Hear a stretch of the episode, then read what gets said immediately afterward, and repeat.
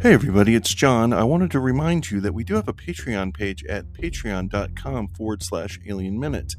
Over there on Patreon, Mitch and I discuss subjects concerning movies and television and just about anything else we want to talk about. So uh, if you want to come over there, you can subscribe for $2 a month for one episode or $5 a month for every episode at patreon.com forward slash alien minute. Thank you.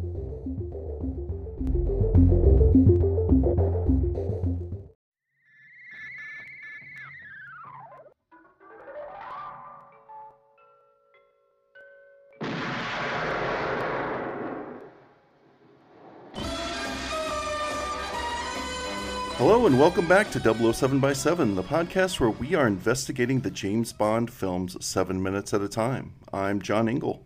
And I'm Mitch Bryan, and today we're looking at minutes 49 to 56, beginning with Bond driving up to see Miss Taro and ending with him pausing at the phonograph, about to put on some tunes. In between, he escapes death by a hearse, surprises Miss Taro at her place, kills some time in bed with her, turns her over to the authorities, and prepares for the arrival of her backup guest agent, not guest. We don't know who it is. Actually. well, he was going to be her guest. I guess she hoped so. But so we have uh, two guests this week. We have Suzen Tekla Kruglinska and Joe Dator. You might remember them from multiple appearances on Alien and Aliens Minute. Suzen has her own show, uh, Rosemary's Baby Six Six Six. Yes. And previously, The Shining Two Three Seven, which uh, Joe is also a regular what do you call it? co-host? Will you call him a co-host, or is he just a just guest? A frequent, frequent, most favored guest. I'm her Tony Randall. I'm the person yeah. who calls when somebody else cancels and available on short notice. Tony Randall to her Rock Hudson. Or, yes. Yes. Okay. And I'm, I'm just as prickly. And that's Joe Dator. We've uh, I introduced him as New Yorker cartoonist Joe Dator. Um, always like to mention his great uh, work as a cartoonist. If you, uh... how do you do? Thanks for inviting me. It's good to be back. I'd like to just uh, describe my attire uh, for this podcast. Uh, the dinner jacket, uh, Anthony Sinclair. the shirt, Turnbull and Asser, London. The trousers, none, none whatsoever. I'm wearing no trousers.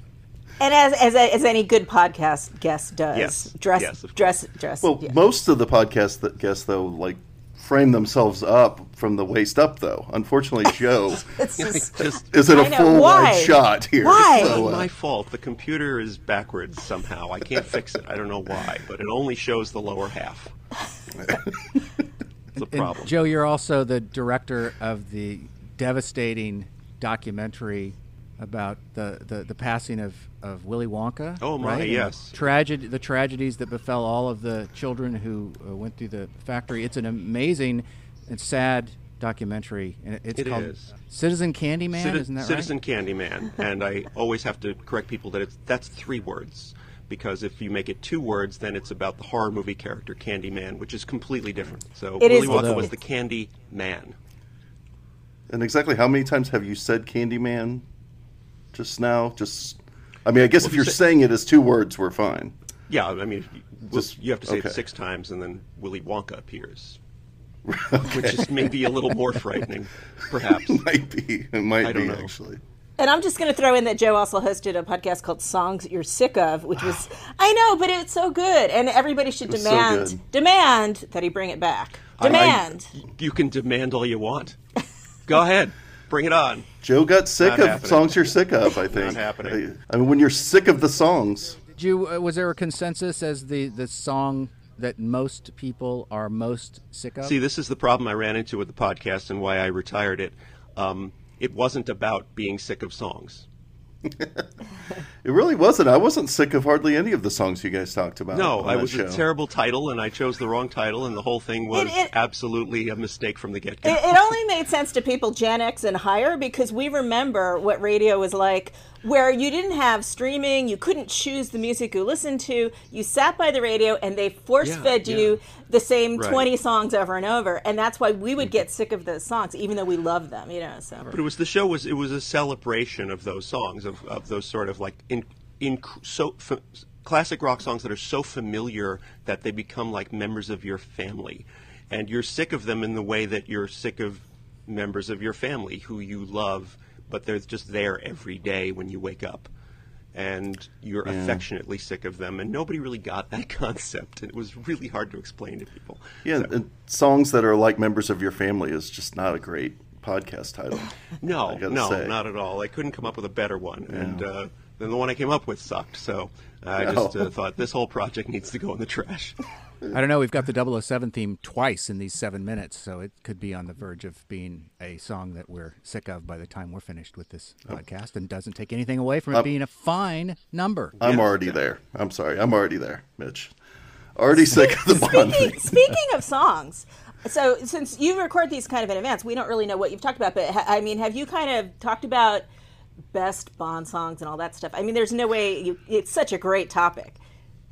Yeah, we might save that for later films because this one doesn't really have a Bond Yeah. song, you know. So we might wait until we, you know, maybe wait till Goldfinger, which you know I guess would probably win a poll. If you put a poll out there, it'd probably win best Bond song, uh, pop, popularly speaking. But um, we might wait until then to talk about that. But yeah, that's definitely a topic coming down. We got a lot of movie, a lot of movies to cover, and a lot Yeah. of subjects to bring Yeah. up. So we might wait on that one. I, I, I've got But we always do ask about first Bond movies or your experience with James Bond, and I would love to hear uh, from both of you what what was your first Bond movie, or I don't know, however you want to frame that. I, I don't remember. I mean, certainly I must have seen my first Bond movies on TV as a kid, edited with commercials. You know, that's usually that's how I saw The Shining the first time. That's how I saw pretty much all these classic movies the first time. So I don't remember. I'm sure it was a mix. Um, uh, uh, uh, I'm sure I saw a few of them, and then I do have a recollection for some reason of seeing the one with the Duran Duran theme song. Speaking of theme songs, um, what is that? View to a Kill. Like I, I a Kill. remember that because I remember Duran Duran were so hot, and I wasn't even a fan, but I thought, you know, that, that song's kind of a guilty pleasure. It's not very good, but it really works in that opening. And um, so for some reason, I remember that, and I remember certainly over my lifetime seeing others. Again, it's it becomes when you hit middle age, everything's a blur. So, uh, but in uh, preparation for the show, though, I did go back and I um, watched all of the Casino Royales, which I, I had two of them. Oh, wow. three, three. There's Oh, three. right, there's yeah, three. I forgot. One of them I had already seen because of The Shining. So you know, I saw that I watched. I had watched when I was doing the Shining podcast, The Shining 237. Barry Nelson was the first James Bond. I'm sure you might have discussed Yeah. that, and uh, so that's kind of amazing. He played Ullman in The Shining. So I had I had um, you know discussed that in the in, my, in that podcast, and then um, I watched just watched the obviously the Daniel Daniel um, Craig one, and then I don't know why I didn't remember there was a 1967 comedy that's insane, and I, I uh, Yeah, It's- pretty insane. It's quite insane. It's- yes. That was probably the first James Bond movie I ever saw. wow. yeah.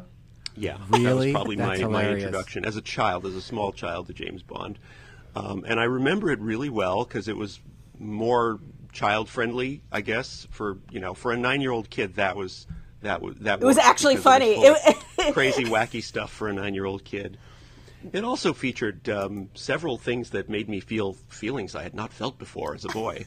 Um, you know, many many semi nude women uh, running around. Uh, you know, this, This naked girl in a bathtub. Uh, of note David is Niven gets in the bathtub with her. Whoa! I'm nine years old. What's going on?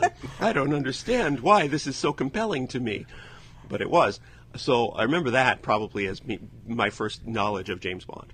and and of note, of course, that's so that's Peter Sellers. David Niven plays Bond. Um, Niven. it's it's this incredibly Allen, colorful yeah. explosion of color that you should watch it just for the visuals of it. But it also includes Deborah Kerr, who I love, doing rape jokes. That's the kind of movie. it's, it's like And- groundbreaking stuff. And it's it's one of those movies that had a troubled production and ended up being a complete disaster. There's like six listed directors And writers, it. yeah. And right and, and endless writers and the the the cast was this absolute clusterfuck of egos Orson Welles and Peter Sellers and and Woody Allen. just, and and Woody Allen and they all ended up hating each other and the whole thing just feels completely disjointed and it's a mess and it's not funny and it's terrible and also kind of wonderful. Soundtrack by Yeah. Burt Bacharach, which is amazing. Oh, and it, yeah, it, and it gave us the song "The Look of Love." That's Yeah. where that song Yeah. comes Yeah. from, um, remarkably. So if it's good for anything, it's good for that at least. yeah, it's worth a watch. Yeah, I was never a, a, into James Bond as a kid. I, I I don't know, it just never took with me. I was I grew up mostly in the 70s, so it was the Roger Moore era. So I I remember seeing a couple of the Roger Moore films in a theater when they came out. I'm sure I saw The Spy Who Loved Me when it came out. Um, which is, by the way, my favorite James Bond theme song because it's of all the James Bond theme songs, the um, Carly Simon's uh, "Nobody Does It Better" is the only one that is about me specifically. Mm. So that's why that's my favorite of all time. She wrote a lot of songs about you, Joe. At least Yeah, one yeah. other No, one I, can think of. I think that song is about me. yeah, that's right. I think. I think. Um, but uh, you know, I'm sure I saw that one in the theater, and I remember the the, the, the, the submarine car and all that stuff, and that was pretty cool. And uh, mostly, though, I it just didn't take with me. Uh, and I'll, I'll I had a friend uh, at the time who was my friend who lived in the same building as me. Um, his name was Stevie. And one uh, day, one Halloween, we went trick or treating together, and we decided to do a double costume where we were a team. And so he dressed up as James Bond. He got himself a tuxedo, and he got himself a gun, and he was James Bond because he was Stevie was cool. He could be genuinely, unironically cool. He had that ability, and he had the inclination to be cool. And for me, um, my costume was I got myself a tweed hat and a trench coat and a magnifying glass, and you can see where this is going. I was, I was Inspector Clouseau. Of course. That was my costume. So that tells you everything you need to know about my relationship to James Bond. Uh, I chose Inspector Clouseau. Peter Sellers. Yeah, He was a James Bond. I'd, I'd, know, I'd so- pick Maxwell Smart. That's that would be me. But Oh yeah. Oh, so are we all pick, uh, picking our spies we would have been you know, for Halloween? I was a huge Clouseau. My dad was a giant Clouseau fan, so we watched those Pink Panther movies all the time. Oh, yeah. I, I might have gone that direction too. I mean, we would quote. We certainly wouldn't sit around the house quoting James Bond movies, but we. Uh, uh, Guy Gadjois and such characters that uh, that Inspector Oh, yeah. Clouseau those- would put those- on. We and those came mostly, largely came out in the '70s too, and I went Yeah. to see those, even though they were some of them were highly inappropriate for like an eight-year-old. were they? Because I watched them a lot when I was that age too. Oh, I- I don't remember. Maybe I remember growing up a few steps during one of those. Yeah. okay.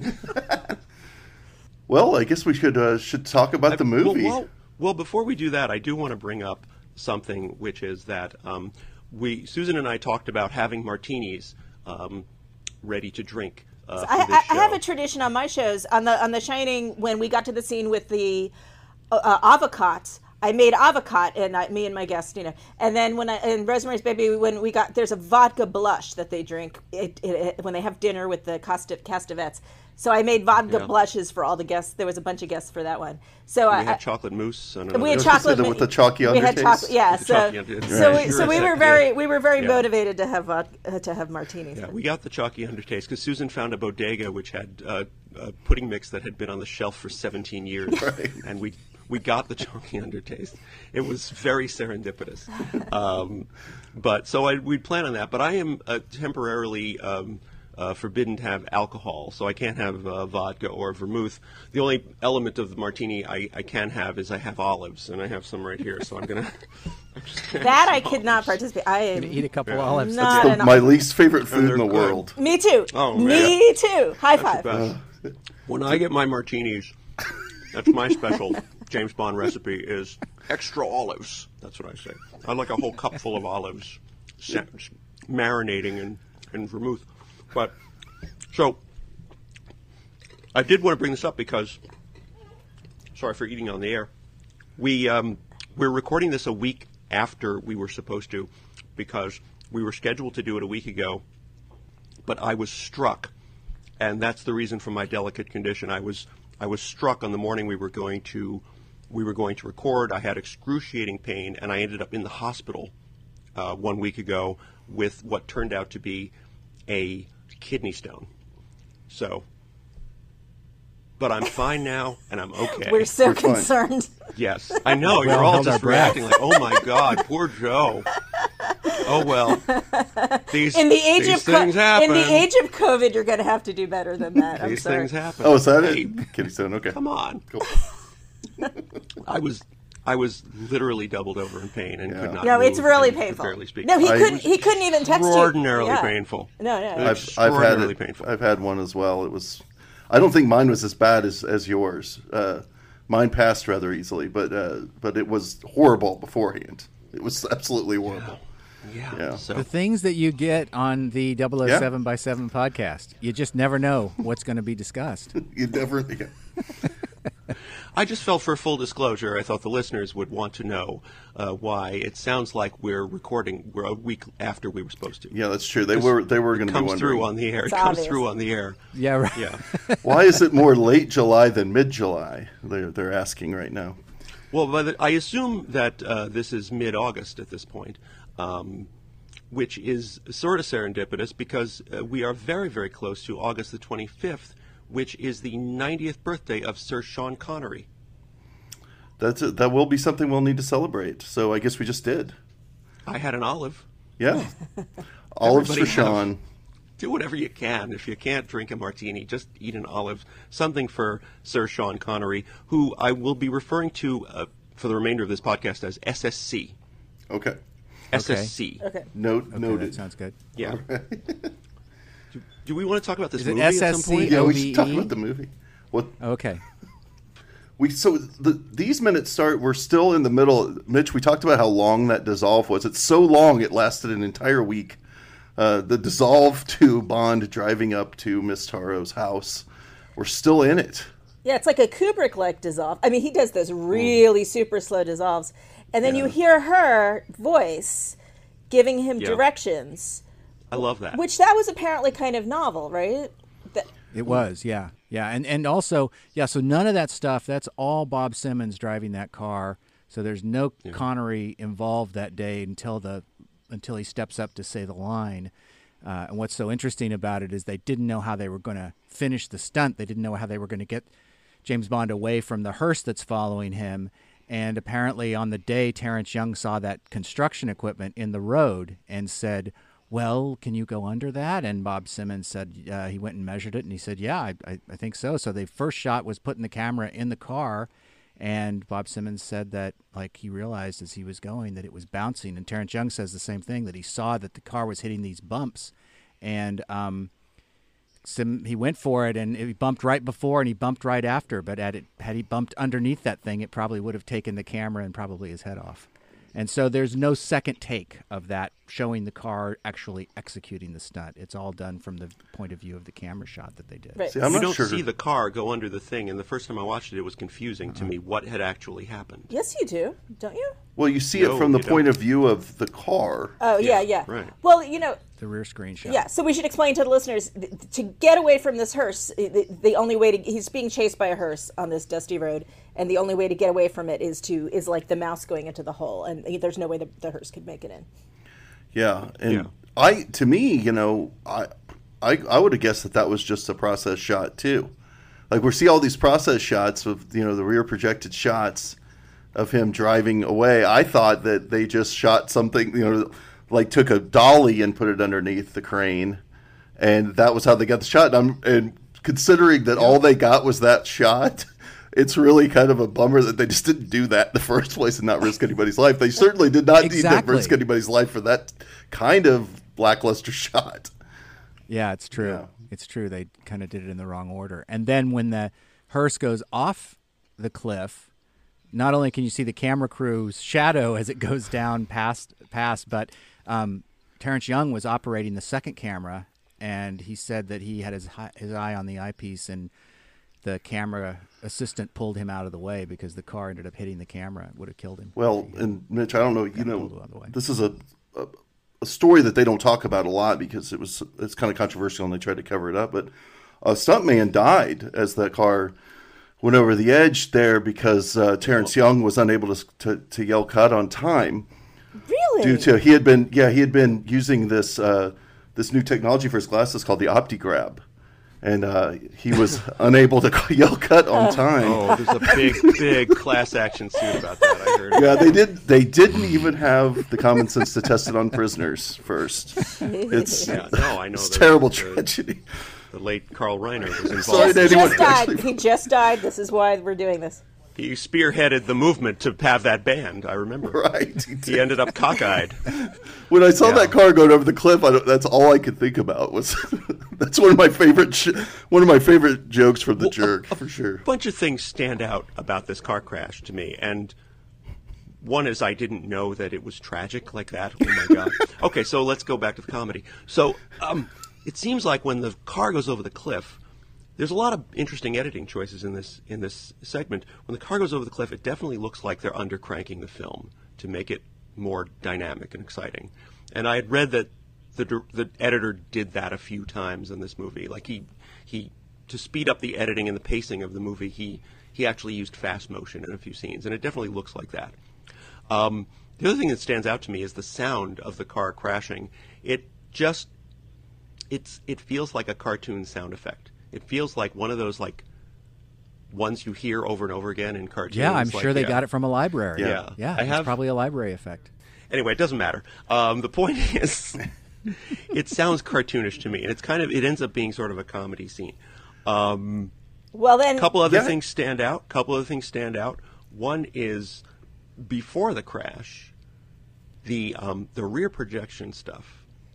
yeah, it's terrible. It's well, Yeah. it's it's unconvincing because the. I mean, it's fine for the era. It's Yeah, it's, it's it's, standard rear projection, but then they ha- they run into this problem that that I see sometimes where the depth of field of the of the shot doesn't match the depth of field of the uh, projection shot. Yes. So it looks like Bond is being when the car gets close to Bond, it looks like he's being chased by a gigantic car, and It's he's a a, hearse. tiny little man. Right, it, it's a hearse in the first place, so it's already big. It's already and big. because of that depth of field, it suddenly looks like a you know a, a, a SUV or you know. Yeah, it looks like it looks like a scene from Duel or Yeah. something. It's like so Yeah, much bigger than yeah. right. It I looks mean, like maybe a, audiences at the time would not have really been savvy to that or noticed it. I don't know. I think it was they were very used to it. You know, I just Yeah. think that's what you understood as being what movies were and what television shows were. yeah. Um, and the sound effects too. Again, with the sound effects, Mitch, the, there's tires squealing all over that gravel road. Tires on asphalt on a dirt road. It doesn't make which any we'll sense. Return to in On Her Majesty's Secret Service on the beach. Yeah. they do the same thing. It's like tires make the same sound no matter what surface they're on. Uh, I notice while he's driving, he's just driving along, even before the chase comes. I actually really love the way this scene starts because she's giving him the directions and it dissolves into him following the directions. And it's this, again, it's a really like interesting editing choice that was ahead of its time as far as pacing the movie. And I have to say, I've never seen this movie before. But I watched it for this podcast. I had not seen it before. I really enjoyed it overall because it's still really watchable today. It's very, very watchable, and I think because some of the pacing of it was very ahead of its time. You Yeah, I- watch it and enjoy it. I'm a like stickler for editing. Like for some reason, editing, bad editing always jumps out for me. And so it's been interesting, you know, hearing you guys talk about and reading about that this was kind of innovative, eh, you know, editing wise. And it, it certainly makes sense that this, you know, p- pushed forward the faster paced movie where we were getting into an era where it was, to me, was like just right. You know, now we go a little, we're going a little too fast. The editing's a little too crazy. Maybe I'm too. I agree. Yeah. But um, Yeah, this is just, this is, you know, really the pace. yeah. Yeah. I especially like the way um, the thing at the beginning where she's she's reading him the directions, but what you see on screen is him later on following the directions, and it reminds me of one of that's like one of my favorite things in a movie, and it's very much like Ocean's Eleven, where Clooney is telling you the plan, but what you see is Yeah. them actually carrying out the plan at the same time, Yeah. simultaneously, and it's a really neat way of saving screen time and keeping your movie paced really well. It's it's a great way of taking weighty exposition, laborious exposition, and making it more exciting. Turning it for into sure. action, exactly. Yeah. Yeah. Yeah, so It's I really very like that. commonplace now. I don't. I know the Lego Movie, of all things. I've watched it a lot of times with my son. Does the like the entire third act is it kind of begins with the plan. So the plan starts, and then the next thing you know, you're like, "Wait a minute! I'm in the second. I'm I'm almost at the end of Yeah, the they're- movie." they're doing the and because they did it so Yeah. well. I uh, noticed that. I also noticed that while, but while he's driving, the the theme starts to play. The James Bond theme starts to play, and it often. I noticed watching the movie. It often plays when he's doing nothing. It often plays when he's just Well, sitting it's there an, doing it's nothing. anticipating it's anticipating that he's about to be endangered, right? So that music, that that's the that's the shark music from Jaws. That's the signal yeah, I don't that know something's because about to happen. Because there's also a scene of him walking through the hotel lobby and it's playing and he just gets a message. right. You know, I don't know. It's like filler. It feels more like filler to me. That's why I was saying earlier that I'm so sick of it already. Like, say why why have it here and then why not save it for the doorway? You know, because we're gonna when he gets to Miss Taro's doorway, it plays again. To me, that um, for better or worse cues something more about James Bond. It's like okay, here's James Bond theme, theme because he's about to really be James Bond right now.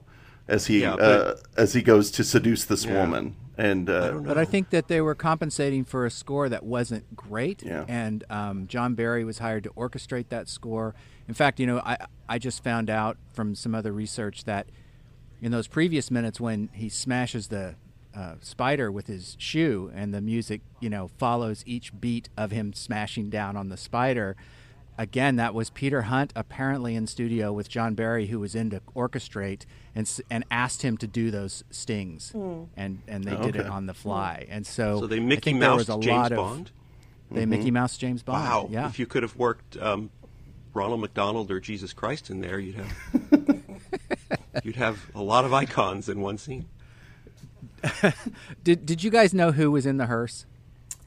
uh, it uh, as far as which character, yeah, Um, Yeah, You mean who's driving? I'm kind of forgetting Yeah. now. It's the it's the three blind assassins, right? I, think yeah, we're supposed to think that's that, what- yeah. Yes, Yeah, yeah, yes. It's right. not very clear, but it's since we've seen their hearse earlier on, we That's have I to assumed assume it Yeah, was. Yeah, yeah, it's, yeah, it's those yeah. guys and from the how, beginning. Yeah, I got to pay him off somehow, but I, I really had never thought about it before. and it's an interesting choice not to give us one shot. You know, just one shot of them in the car. Yeah. it makes you wonder because Connery certainly the rear projection, all this stuff was done at Pinewood, correct, Mitch? So you don't have the three blind mice at Pinewood. You don't have them in. You're not going to fly them in. They did obviously fly a couple of people in, and apparently this was all made up Yeah. on during production. That Terence Young decided they needed another action sequence in between him getting up to leaving and getting up to Miss Taro's place, and so it was improvised and and cooked so you up. know who the real person, you know who the real driver is, right?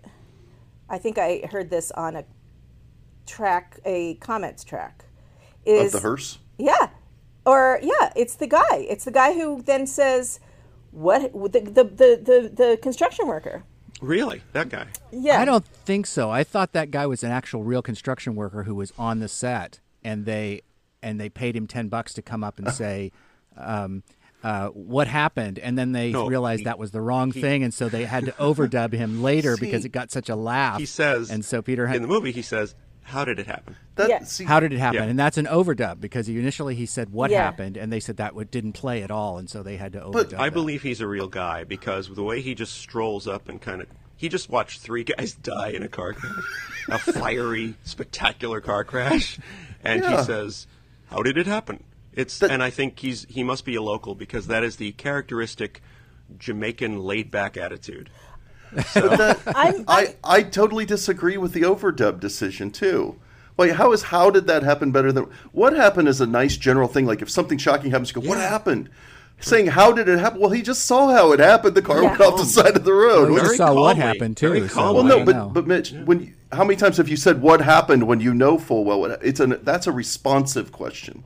You go, what happened? Like when somebody know. says, "Oh, my dad died," what happened? You know. I don't know. Um, to me, it was weird, but then I also think Connery's, I think Bond's, they they could have tweaked that a little bit better because I just don't like the line Bond they were says- going to a funeral. Is that what he I, says? th- I think I think they were on their way to a funeral. yeah, it's, I it's think a, they were it- on- It's a it's a fake joke. You know, it's Yeah. it's supposed to be a joke, but it's not really a joke. But you would on at first glance you're like, yeah, yeah, that's a joke. And then when you think about it, you're like, no, it's yeah. it's actually not. You know, but it, it was And- improvised. and it got a laugh. I mean, I could see it being more likely. The one thing we know is he's not an He's, actor. that's what I was going to say. yeah, he's definitely not an actor because I can't quite tell. He almost seems like he's he's smiling, which is weird. It's like this kind of half Yeah. smile he's got going on, and then so when we hold on him as Bond walks away, it seems like he thinks that the joke is funny, and and then to me that doesn't work either because I just don't think uh, you know Bond might be that kind of person, but your everyday guy is that you go, Haha, yeah, I like jokes about dead people that just died that are burning to death down there. I just don't think that plays. He should have. He should have said, "You monster, he should have. He should have at least gone like, oh no, you heartless bastard." Back then, death was more, eh, you know, you died. Yeah, people, 1962, people died. life yeah, was cheap. car crashes. cheap. Nobody wears seatbelts. People were dying left and right in car crashes. A God, good man, point. how can you make an off-the-cuff quip at a time like this? We're a bunch of and pansies. they said that nowadays.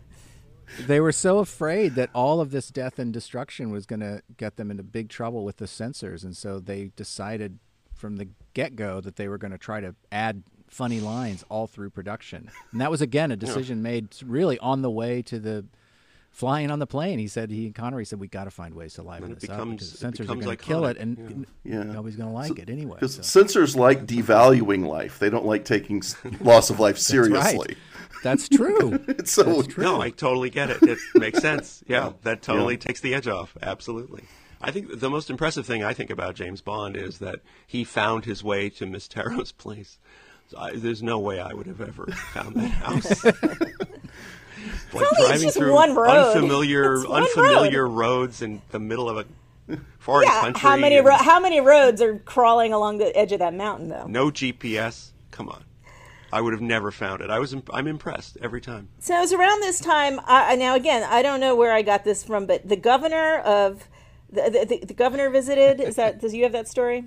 Okay. Yeah, I know. Yes, this yes, the story where the governor. You know yeah. it better than me, so go ahead. Well, the story was is that the governor from the from Nassau from the Bahamas came to visit the set, oh. and with his wife, and it was this day, and Connery had taken his trousers off to cool off, and he supposedly stood up and walked over to like introduce himself, not either not realizing or taking great pleasure in the fact that he didn't. And his it was a pants on. female governor, right? and it was a female, the governor's wife. Oh, Yeah, okay, the governor okay, and his yeah, wife. yeah, okay. Yeah. Yeah, I think that's isn't that on the band commentary? I, th- I think is, yeah, yeah. I've I've heard that story before, and I'm not sure at what level of pantslessness is he. I'm, I'm assuming there's some boxer shorts here. Terence Young says he's not even wearing a jock That's strap. what I so thought he said, and I just can't. I just can't imagine that being true. But I guess that's that's unbelievable. But oh, I see no, I see swinging nothing the wrong. hard to swinging sixties. I see nothing wrong. well, we know Swinging 60s. we know What's that the- Joe. That's what we're dealing problem. with right now. I mean, I've, another, Yeah. I have another piece of trivia that stood out for me when I when I looked it up, which was that apparently the photographer Bunny Yeager visited the set to do a photo shoot with Ursula Andress. And I thought, could anything be more 1960s? Could you even think of anything that was more the epitome of the 1960s? is how many of those elements? Bunny Yeager, Ursula Andress, the set of a James Bond movie, all of that together. This And John Derek. And John Derek, who was, I guess, showed up on the set to uh, to see how things were going or to make sure he was like a Yeah. Jealous guy, Yeah, wasn't he he? was he was taking pictures too. So yeah, Oh, yeah, that's showed just- up and ha- Yeah. made a photo deal. Who? It's not Yeah. Bu- Bunny Yeager who took the shots of her with the stuffed bunny, is it? Have you ever seen those promotional pictures of Ursula Andress with a stuffed No, I rabbit? Yeah, I. You say that name, and I went, well, it can't be that on the nose, but there are a bunch I- of phono- promotional photos. But it, you, who Hefner knows? tie-in somehow. Yeah, maybe. I don't know. Maybe a Playboy tie-in somehow. Yeah, no, I've never seen that. I was wondering whether you noticed that long walk that he takes up to her house. Hmm. It's it's kind of like slow cinema. It's 25 steps, and they just stay with him the entire time as he no cuts, no nothing. Just here he is. Let's watch him walk for 25 steps. It's pretty interesting. It's compelling. well, maybe The man could the man could walk. maybe they're making the point that she wouldn't have seen him his car, you know, which comes up later. Could be. It, That could be too. And again, though, it also reminds me we bring up North by Northwest a lot on this show, and it reminds me of of Hitchcock just taking taking a bit of that movie and having Cary Grant walk, walk across the uh, is it the Plaza Hotel? I Can't remember which hotel it is, but uh, just having Cary Grant walk across the lobby when he could have very well just had him arrive at the Oak Bar, you know. So I, I'm wondering if they aren't thinking, well, Con- Connery's the Cary Grant here. There's always this little tie-in with Cary Grant and him originally being the desired uh, James Bond. I don't Which- know. which- it just makes me think of that at least. By the way, I think Cary Grant uh, as James Bond would have been sort of like in the 70s when the studios wanted to cast Robert Redford as Superman. Or right, you know, or as uh, Michael Corleone. Yeah, well, they, you know, they, they, it just would have been wrong to have a big star in this role. They were, they knew Yeah. they were d- starting a series. That they knew this wasn't going to be a one and done, right? That's why Cary Grant turned it down because Right. he wasn't going to sign for more than one picture. Right, right. That's what. I, yeah, that's what I read, and it just would have been. They're, if they're they're they're trying to create this this new iconic character, it has to be an unknown actor. It just would have been wrong to have somebody who was already a big star step into this role. I think. Yeah, and And Connery Someone was largely unknown at the time. Yeah, yeah. I think. Well, was was he too old at the time? Maybe. who's that? Cary Grant. Yeah. Oh, for sure. I mean, if you watch Charade, I, I love Charade, but he's too old for Charade. I mean, it's kind of it's kind of silly him and Audrey Hepburn, and even she's not super young at the time. But even then, you're like, man, is this guy really the guy for this? You know, he's Cary Grant Yeah. though. He could pull off an awful lot, even And at his is- older age. But Well, this is why Daniel Craig doesn't want to do it anymore because he's like 55 or something like that now, and I think it's and I think it's why I think Idris Elba is uh, not a good choice because he's already like 55 at this point. It's enormous He's- work to be James Bond. you know, yeah. I mean, Yeah. Daniel Craig has Yeah. talked about that. Where I mean, it's enormous work. You know, you you know, he has to be tight as a drum. You know, and you, you when you get that age, it's it's just you have to you know it's practice martial arts and you know the whole thing. It's a really uh, incredible physical ordeal, obviously. Yeah. Whereas I am only 54, so I'm still a candidate for the role. take note. Uh, yeah. Barbara Broccoli listens to the show, I'm sure. So take note, Barbara. I find it fascinating. This it, it's sort of funny to me that Connery, who was mostly unknown at the time, what supposedly got the role on the strength of his role in Darby O'Gill and the Little Yes. People, which. If you've ever seen Darby O'Gill and the Little People, I don't know if you've talked about it on this show yet, but it is a mind fuck. It is one of the the great Disney fever dreams of all time. It is. It's a crazy movie. Yeah, it's it's a completely scary. baffling, insane, frightening, nightmare acid trip Yeah. of a movie that was made in 1959, I think, or 58. Uh, and and by the way, Sean Connery is not even the star of that movie. He plays a small role in the film. He's not. He's neither Darby O'Gill nor the Little People. he's none of the. He's none of the title characters.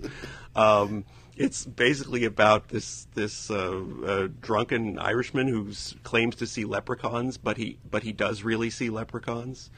Um, and at some point, um, noted noted Irishman Sean Connery appears uh, as the romantic lead in or the romantic uh, interest uh, of his daughter. I think that's what happened. I Yes, don't know. yes, that's what happened. It was someone else, say someone else sure. amazing is in that. Wait, uh, Darby O'Gill, the guy who played um, the drunk in The Exorcist, is in that too, I believe. Oh, Yeah. interesting. Okay. Yeah, it's it's it's it's it's a really disturbing film with some of the best special effects of the era that you can see, and it's worth it's it's like a it's like a Ray Harryhausen movie. It's Yeah. like total shit, but the special effects are amazing, and you you want to watch it for the the incredible special effects they did. They did these incredible force perspective and camera tricks to make the the leprechauns look like leprechauns, and and Disney w- even tried to pass it off as we found real leprechauns and put them in the movie. Why he didn't not? want the actors playing the leprechauns to be credited in any way, and they did a TV special, which I think Sean Connery appeared in, where, where they had Disney talking to some of the leprechauns about making the movie directly. You know, yeah. So it's a completely, completely insane and and and completely crazy movie, and and also uh, conti- continuing uh, SSC's. Uh, Wait, or wait, wait. Let me just say the- Jack MacGowran is Oh, the yes. person I was trying to think of. And he's Jack in MacGowran, a couple of Polanski movies too. He's in Fearless Vampire Killers. He's a he's just uh, such a great character actor. Anyway, go ahead. Oh, okay. I do. And what is he in The Exorcist? he's again? the drunk director. He's Burke Dennings. Yeah. Oh, right, right, He, right. he calls Okay, everyone a Nazi. okay. He's so great, so great. Yeah, and is he a leprechaun in Darby and Gill, or is he one of the uh, one of the townsfolk? I think he might- of the kindly townsfolk. It probably. Yeah, but it was also it was also the movie that began SSC's uh, time-honored tradition of never, ever, ever, ever, ever changing his accent for a role. Right. never ever changing his accent. He So he's a Scottish he's a Scot- Irishman. he's a Scottish Irishman. He's a Scottish Englishman. He's a Scottish Russian. He's no matter what he Scottish is. He's, Spaniard. he's- yeah, he's a Scottish. Uh, Scottish Arab. Scottish That's Arab. true. Twice. I'm the bloody mufti of all the Arabs. or they that? Oh, um, that's Eugene Levy doing uh, Right. doing him on SCTV when they did a parody of uh, of Lawrence of the of Arabia, and it was and, Sh- and Sir Sean Connery as the mufti. Was, I'm the bloody mufti of all the Arabs. Uh, yeah, so Sean, Sir Sean Connery does not does not change his accent, and he's a big enough star that he doesn't need to. Nope. ever. They the movie needs to re- write it into the script to explain why he has a Scots accent. I have. It's never once bothered me. I, I and I've watched Hunt for Red October like fifty times, and it just doesn't bother me. He's supposed to be Russian. Eh. I mean, it's better than Harrison Ford trying to do the Russian accent and uh, K nineteen. You know, Yeah. Yeah, well, So- you know that um, Harrison Ford doing doing uh, Sean Connery's accent in uh, in uh, uh, in the Last Last, Crusade, Crusade, yeah. when he you know pretend tries to pretend to be a Scottish lord. The reason it doesn't work is he's doing Sean Connery's accent, not a Scottish accent. And therein lies the problem. Sean Connery not only has the does not change his accent, but he's the only person with that accent. Yeah, Nobody else, no one in Scotland sounds like him. Trust me, I've been to the UK. No Scottish person sounds like Sean Connery except Sean Connery. He's the only one who talks that way. Well, shall we move to Miss Taro and uh, and and the fun to come? Let's. Oh yes. So yeah, so like we said, he arrives at the door, and the and the Bond theme kicks in again. Um, and she's surprised to see him, and he sees that she's surprised to see him. She's in heels. She just got out of the shower and she's in stiletto heels and a and full makeup. She, And she that a- showers with lipstick and mascara. on. Right, and her hair is supposed to be wet, but it doesn't really look wet to me. Maybe on the edges. And then that towel that she's okay. Am I wrong? It's not a towel because there's a zipper. I'm so confused It's- by her It's a bodice thing, whatever she's wearing. I think this was a real thing from the 50s and 60s that was, you know, a lot more common back then, where it's this fake. It looks like you're wearing. It's it's it's a it's like you're wrapping a towel around yourself, except it's actually a zip up dress um, that is made out of towel. And so you would have got that at a hotel, and you know that kind of thing. I think it was kind of in back then, but completely impractical and no no no mystery why nobody really makes them anymore. Why do they make these things for women? Why do they torture women with things like this? Well, you know, why is she wearing stiletto heels? Because you're a woman from 1960, uh, the early 60s. Um, yeah, and at one point he says uh, he's complimenting her hair, and it's like, no, that's that's terrible, terrible wig. That wig is It's Terrible wig. terrible. wig. It- like, what was going on there? Like, what were they? What? Who who was responsible for that? Were they fired? I mean, they should have been. Yeah, Not much of a budget Yeah. from hair and makeup, and uh, trying to make somebody look Chinese. Oh not. gosh, yeah. Well, that makes you So- it makes you ask the question though. If there's not much uh, money for hair and makeup, do you have an entire like dialogue scene where you're pointing at the hair, like, "Hey, here's a terrible wig. Let's talk about it on screen." As being, I don't know. To me, it's like maybe you deflect to distract from that. But then again, spe- Bond wouldn't have that super clever. You're living dangerously. You might die of pneumonia line, which is just a little, a little labored. That one. Well, before they get into the bedroom, I just want to say one thing about that set. Yeah. because it's it's it's extraordinary what he does, what Ken Adam does with that set, and those three splashes of red that are in a triangle. Right. There's a uh, there's some flowers. There's the the tassels off of the the light, and then there's a garment thrown over there, and it's just this perfect triangle that she walks into, and then it's a pan to show the other side of the set, which looks totally different. I mean, it's all it's beautifully designed because you get like double double the the goods in a single pan. I'm sure Barry Sonnenfeld wouldn't approve of that pan, No. but anyway, it's But- it's it's it, the set is just this wonderful creation of teak and Oh, and the bed. I am dying, dying. I would kill for that bed. I mean, that is just a gorgeous little thing. Um, now this is this is an interior set at Pinewood, right? that's right. Okay. Yeah. And James Bond movies often have amazing beds, which I guess is I've just noticed that you know because I've been sort of binging on James Bond over the last couple of weeks, and often I'm just like, whoa, that bed, you know. So they really, Ken Adams, Ken Adams was very. I mean, it's such a great. It, it makes sense, you know. It, it goes with the, the the theme of James Bond, you know, ladies' man, and he puts that time into having these gorgeous very romantic beds you just want to get into, you know. and nobody was showing two people in bed up at the up to this point. And so this was pretty radical for the for the time. She's she sits on the bed, but once when he pulls her over for the second big kiss, her feet are off the floor and she's yeah. in the bed, and that's that's a big no-no. The production code uh, says you're not supposed to be able to do that, and they they just they got away with a lot of stuff because the British censors were actually at that time a tiny bit easier on sex than the American censors were. The violence was the other way around. The Americans could get away with more violence, and so that was where the problems with the British censors would always would always come to. Now, this scene kind of sets up one of the other iconic elements of James Bond, which is he could arrest her just right right there, but he doesn't. No, that's where we get to bed first. This is a whole topic of conversation, right? We got to. yeah. yeah. Uh, so one thing that I would say, okay, so we get she's shocked that he's there because she thinks he should have died on the way there. She expected him to die on the way there. Um, she has to play it cool with him. He's he knows that she's obviously she he knows that she's a villain, so he's going to play her a little bit. Now, why? I'm.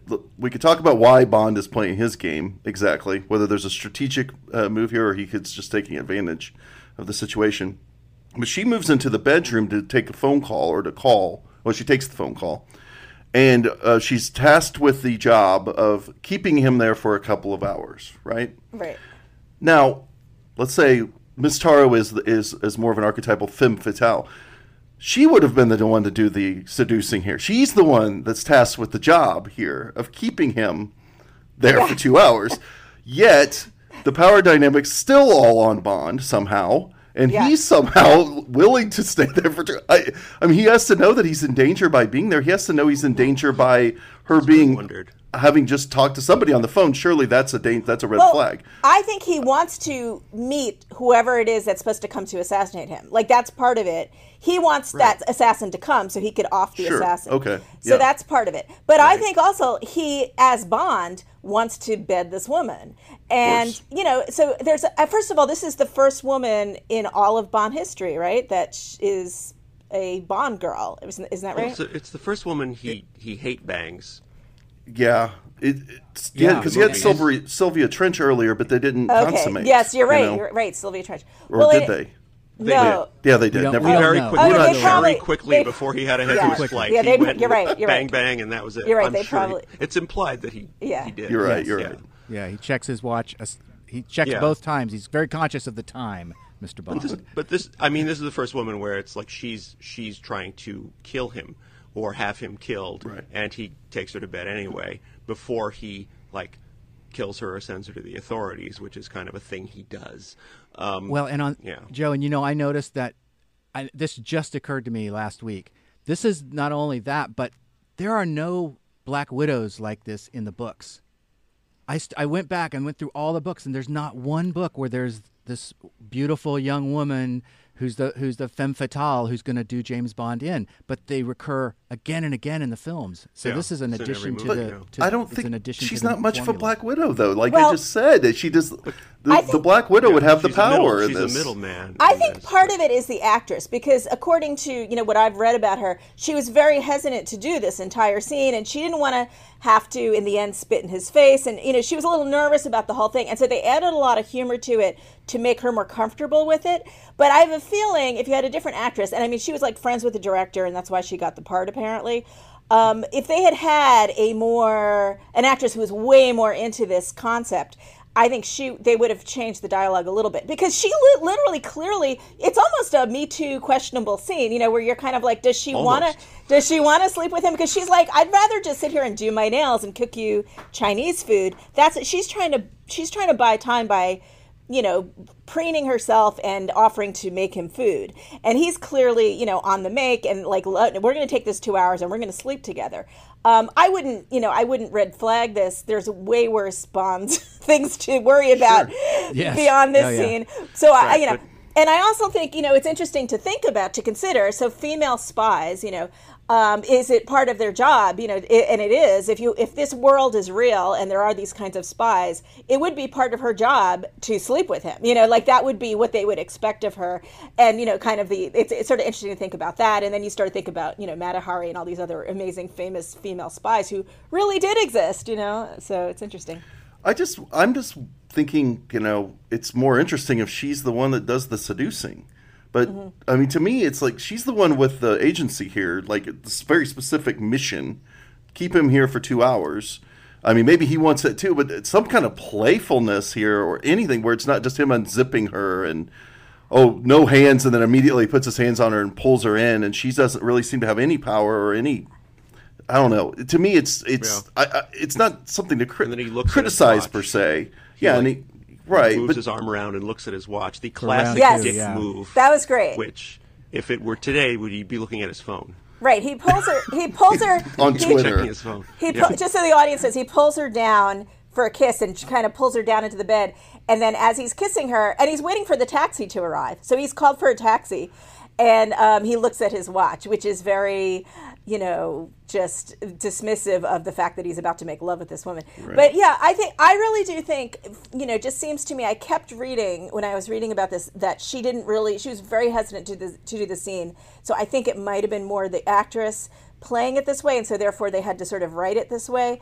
Um, she probably didn't want to play the seductress, or wasn't maybe wasn't good yeah, at it. You know, this is the kind of thing where if you went hey, do, are you a bigger fan of James Bond or are you a bigger fan of like classic film noir? I'm going to take film noir every time because I think that they at least Barbara Stanwyck isn't playing this scene this way. You know what I mean? Yeah. And to me, it's just it's not that I'm saying they should have done it this way necessarily. It's that I just this is one of the things where I, Bond loses me a little bit as a as its own genre where I'm like, this is uh, these scenes. We spend these times on these scenes, and I'm just not that into. The guy has all the power in the scene. That's just not a very interesting thing to me. Mm-hmm. So, and I'm sure it isn't. I'm sure a lot of people don't like James Bond for this very reason. These are the things that turn them off, even if they don't know it. I heard you guys talking about um, Miss um, Miss Moneypenny that they that it's so great the way they portray her in this movie where she's clearly just like yeah we've been together we've done it and we're now pals and we joke around about it. And in the future because i then watched um, i went all the way jumped to uh, on her majesty's secret service. And and and she's crying because he's getting married. And it is it's really sad that they they switched that dynamic there. Because it was yeah. that was very cool that she was so yeah i agree. Um, but um, let me just also uh, we should point out one beautiful shot here where she's doing her nails and you see the mirror and the reflection they, they catch bond lying in bed like with a toothpick in yeah. his hand and it's such a beautiful shot it's it's just like one of those stills that should be um, highlighted you know it's just gorgeous yeah. gorgeous framing and they, they can both be the object of the gaze in that shot yeah. you know it's yeah. both presented in a very fetishistic way that's really interesting. Well, he I noticed he you see him with his shirt off, and he he's not built the way a leading man would an action hero would need to be built now. Not he's now, yeah. built like a normal man. Whereas you know nowadays, uh, you know you're like your Dwayne Johnsons or your uh, Aquaman. Well, even your guy. Daniel, even or your Daniel, Daniel Craig, yeah, yeah, Daniel Craig now, ripped, who's yeah. like impossibly, you know, ripped uh, in this superhuman kind of way, where uh, you know, but in the at, back then, and you know, uh, he could look like a fairly normal human being. yeah, no, there was definitely a different ideal, like uh, body type back then. Yeah, I think they yeah. just. Well, I mean, Connery was a bodybuilder, right, Mitch? Uh, yeah, but even so then, you would think you would think yeah. he'd be a little bit more, but we haven't gotten to that Schwarzenegger era quite yet. We're a few years away from the Schwarzeneggerian era of uh, of bodybuilding. Steve, yeah, yeah. So. I've, the cut isn't there yet. Yeah. I don't know if you know this, but I'm planning on a remake of this film. I'm working on uh, right now. Uh, it's called Doctor Nah. Nah. And it takes place in it takes place in Jamaica, Queens. Okay. That's going to be really something. I mean, sort of slightly lower budget than before, but still still very exciting. That still sounds very great. Exciting. We, we set, well, set also let's just say that this this whole scene with her took three days to shoot which is kind of surprising. Um, again, she was very she, like from what I've read, you know, she was very. She, I don't know. I, they should have picked. I think they should have picked a different actress. I think she was. She's not a great. You know, she didn't do a great job with the.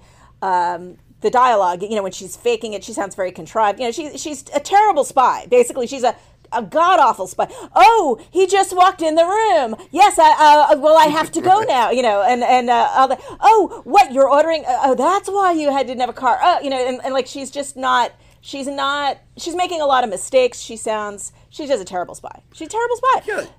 Um, and it's really because her acting's terrible. Pretty- Well, not very good. another thing, you know, I, I've been nit- nitpicking the detective work and the spy work through this movie so far. And if you're a spy, you probably check who's at the door before you open the door. Yeah. I think that's a real simple.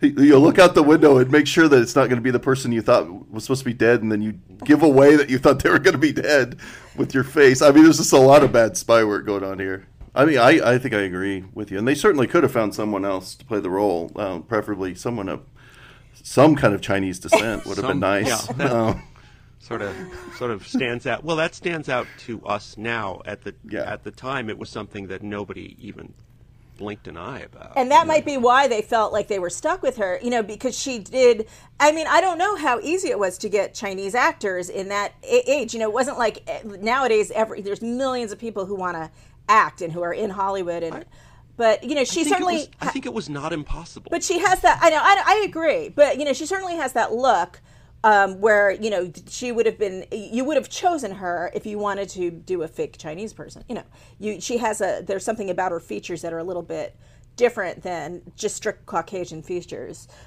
Her whole career was playing non-English characters. She played Italians and she played Egyptians and she played all sorts of Yeah. character types. Yeah, she definitely has a look. I mean, I, you, I could see it in that age when it was par for the course to make someone up to look like a different ethnicity. I could see her. Yeah, she's got a. I hate to use the word exoticness, but that's kind of the word they would have used back then. So So next is the spit, right? yeah, so Next is this the walking out, which is interesting. It's like there's only two shots. There's like one master that goes over and looks down through the car that covers Bond, and then they do they turn it around for one close up of her. So it's kind of amazing how much again just the economy of of Terence Young's direction. Yeah, so she's pretty easily fooled here too, right? she was easy to catch. Yeah, it seems. This is the thing. I think that she'd be a little bit more careful about just getting into a car, especially because she knows he's the villain. You know, or her to her, she, he's a villain. She, she knows that he is an adversary. Why would she just like gleefully get in the car? Does she think he's Here's dumb? why. Here's why. Here's why. Because it's SSC. Because she's still uh, somewhere in inside swooning. I guess that's right? maybe Isn't what we're that- supposed to be thinking. Isn't that what we're supposed to think? It's Yeah. that all of this misogynistic behavior is um, is um, tacitly approved of by the, by these women because it's this guy. right and again she doesn't deliver in that being a woman who would be you know is all dazzled by him she doesn't really deliver that but i think that is what we're supposed to assume i, I agree with that Yeah, you're right. She probably she doesn't really deliver it. That's, everything about her performance is a little confusing. Yeah, yeah. Because I don't think she's quite hitting the notes, any of the notes she's supposed to be hitting. yeah John, is that the incompetent police chief that's in the car, You know what? I think it is. or is it a different guy? I think it is. No, I uh, was, I was trying to tell. I think it is referred. That character is, is the supervisor, right? The guy who doesn't. The guy who doesn't know who Quarrel is, even though every person, every all the ladies Yeah, on the that guy. beach know who Quarrel is. Yeah, I think that's him. So he probably didn't even realize. Uh, he probably didn't even realize he was picking up a, a, anyone. He thought, well, he wants a car. Let's go. And he's like, oh. but now he's solved the case. He's caught. Yeah, he's got a like, collar. who's this? Let's. Uh, I'll catch you up on it later, supervisor. He's a little slow on the uptake. I like the way James Bond goes back into the house and he looks like he's getting ready for a date to come over. Yeah, I mean, suppose that's what, What, it's like what you do when you're expecting like somebody who you're interested in to come over for dinner. Yeah, He's someone expecting who- an- an assassin. He's making it look like he just had a date. The whole idea, you know, being like, it's supposed to look like they were making out on the couch, right? Right, yeah. And then they moved it into the bedroom, so he draws the, the assassin into the bedroom. And this is very reminiscent in the way it's framed up and everything of the hotel room where he s- sets up, you know, the the spittle covered hair and the talcum powder on the on the briefcase. It's just another here's Bond doing super low-fi spy stuff. Like this is no gadgets yet, nothing. He's just doing spy stuff. He's thinking through what's going to make it look like uh, what I want it to look like, so that I can get the guy to come where I want him to come, and It's like, well, and we do it in one. No, And a cuts. oner It's again, just yep. One, a big oner. He's Yeah. the Oh, well. the world's greatest spy. Yeah. yeah, he knows he knows to pour one glass mostly full and the other glass half full, so it looks you know very realistically uh, Yeah. drunk. Yeah, he's excellent spy. That's what you only learn that in spy school. I know. I should mention, yeah, I should mention that in my uh, remake, Doctor Nah, that takes place in Jamaica, Queens, the world's greatest spy is Joey Baboots, and uh, his uh, famous uh, line uh, when he introduces himself is to say, "Hey, I'm Joey Baboots, the world's greatest spy." right. So very much like James Bond. They the spy spying has uh, advanced greatly from uh, James Bond's era. When James Bond came up, of course, in the British Secret Service, they he was taught always tell people your real name all the time, uh, at every opportunity. And now uh, they've advanced that to say not only tell them who you are, but tell them you're a spy as well. Yes. And that's what Joey Baboots does, and that's why he is now the world's greatest spy. Uh, Joey Baboots will return in Doctor Nah. Oh, is it, wait, the sequel's also called Doctor Nah, or is Right. this? Uh, yes. Okay. Yes. We're too lazy to come up with another. it- We're making it twice just to in case it's bad the first time, which is likely. Good point. Good point. I, I did an interesting thing. I thought that it would be nice to bookend the first James Bond movie with the most recent one. And since I haven't really seen most of the ones in between, I went and watched Spectre from uh, 2015 to sort of compare and contrast the Ouch. two. And I didn't hate it. It was a perfectly entertaining goofball of a movie. You know, it's it's what I kind of expected it to be. Yeah, I thought it was Um, fine. You know, you watched it too. Yeah, I did. Yeah. What did you think? Thought it was fine. I, I you know, I think It was fine. I, Right, I like it's Dan, fine, I it's like fine. Daniel Craig.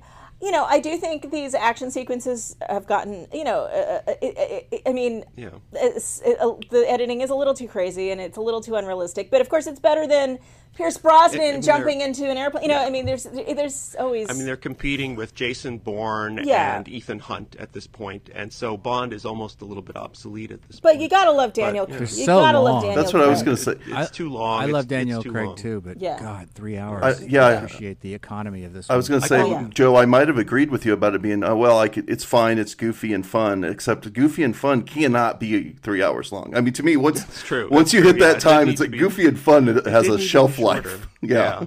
I mean, I like I like sort of Daniel Craig sort of doing Bond as a kind of an empty guy, and you know this.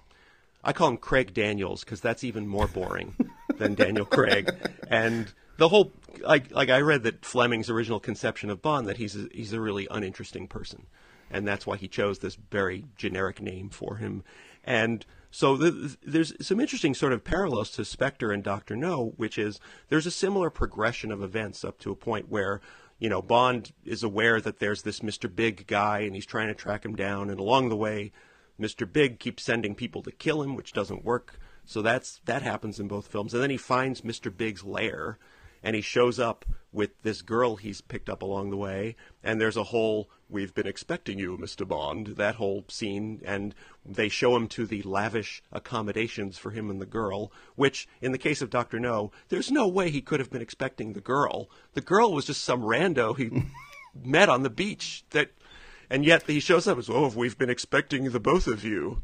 Really? What, this girl I just met, you were expecting her and you even have her dress size already?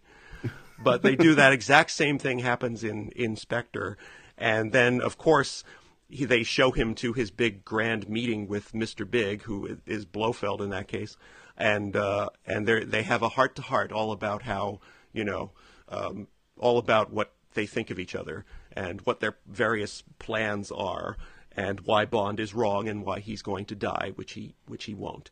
Um, and also the bad guy's wearing a Nehru jacket, always a Nehru jacket. Why? Always. So Well- that, like there's there's points where I was like, oh, am I and they squander remake of? they squander the cat. I mean, they they just don't hit hit that cat hard. You You've know, never- you gotta have right the, there. You gotta have every the, screenwriting book I've ever read. Don't squander the cat. squander, don't squander the cat. Don't squander the cat. I'm gonna write a book No. called "Don't Squander the Cat."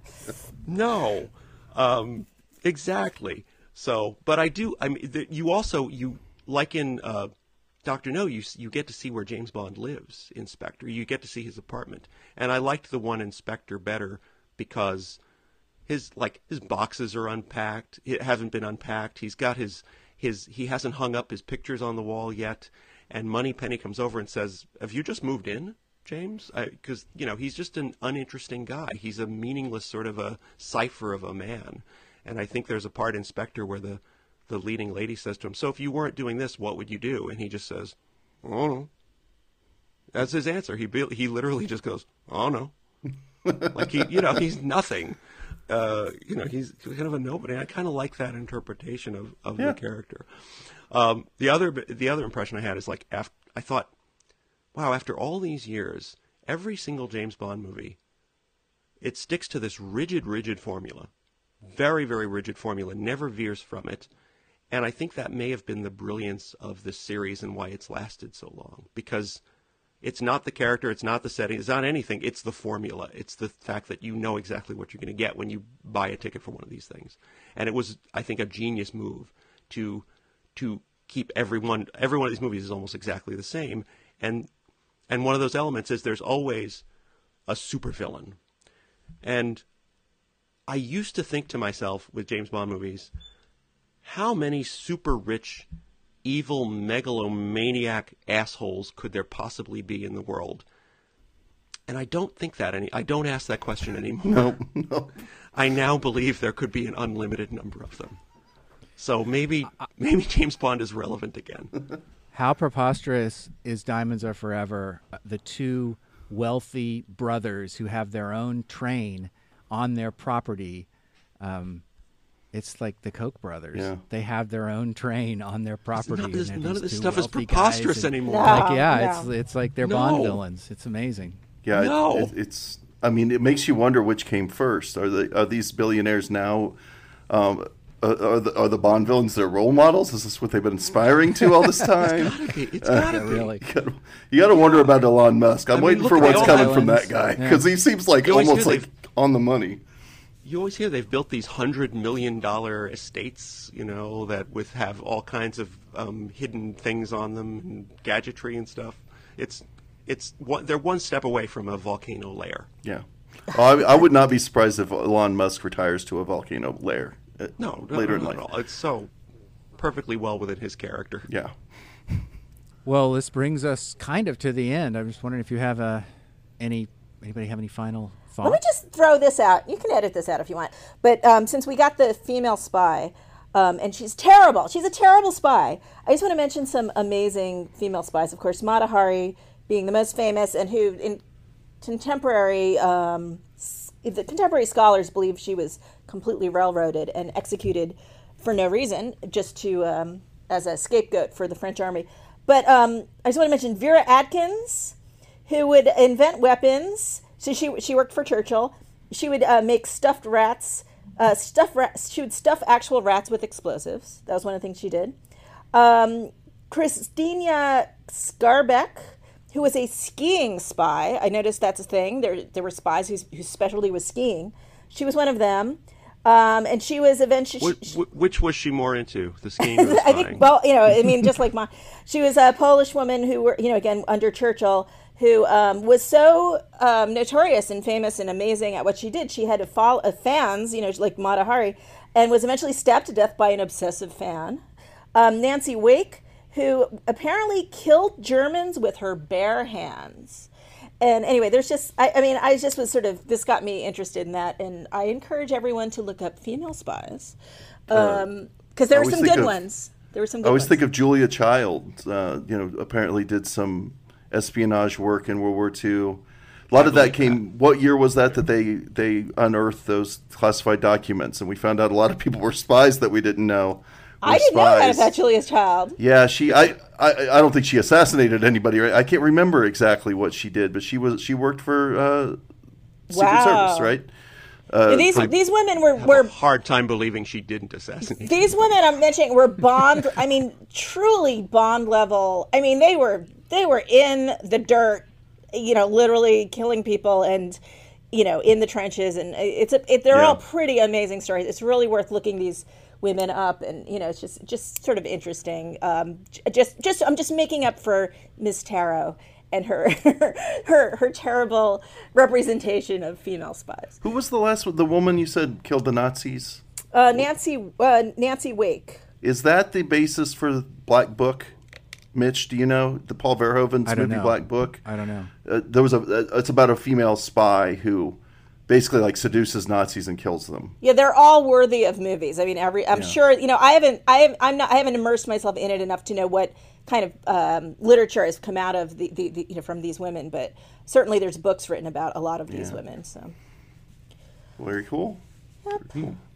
Well, I just want to say, um, last week as I was uh, as I was uh, recovering from uh, my uh, uh, horrible bout uh, with a kidney stone, I was decided to pick up the book Doctor No and read it.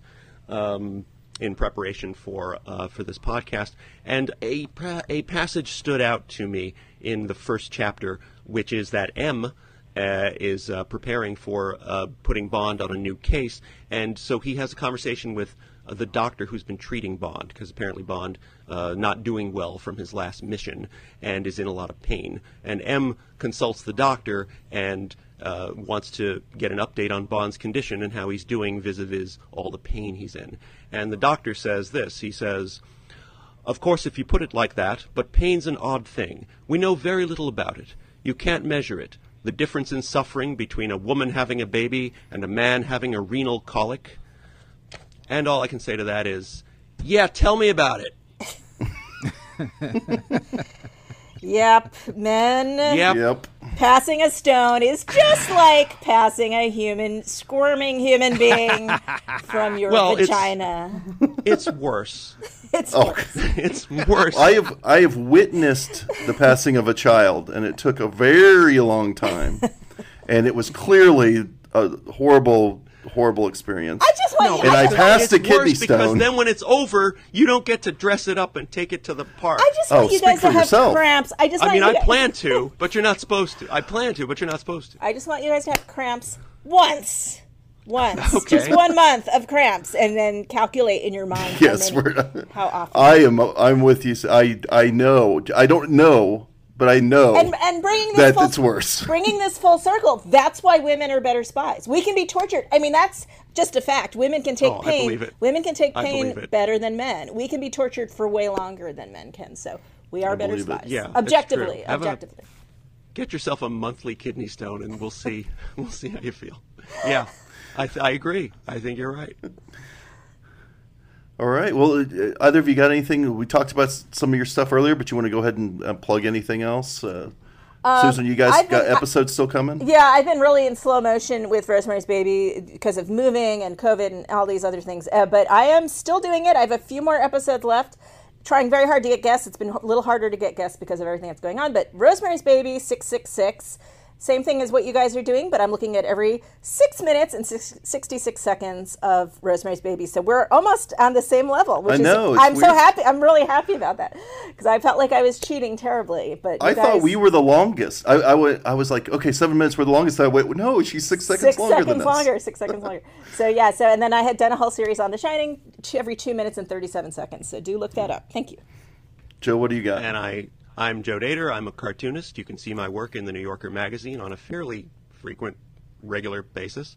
Um, once in a while, maybe. Uh, and uh, my website is joedator.com. I'm Joe Dator on Instagram. You can see my, my cartoons there. And uh, look for Dr. Nah coming to, starring Joey Baboots, the world's greatest spy, coming to uh, on demand and uh, digital very, very soon. And uh, of course, we're 007 by 7. You can follow us over on Twitter at 007 by 7 Podcast. You can follow us on Instagram at the same handle. Also, come over to patreon.com forward slash alien minute for more supplemental episodes about Alien, about James Bond, about all kinds of other films. Um, just come over there and subscribe for $2 per episode. And uh, I guess that's going to do it for this week. We'll see you next week on 007 by 7. Bye, everybody.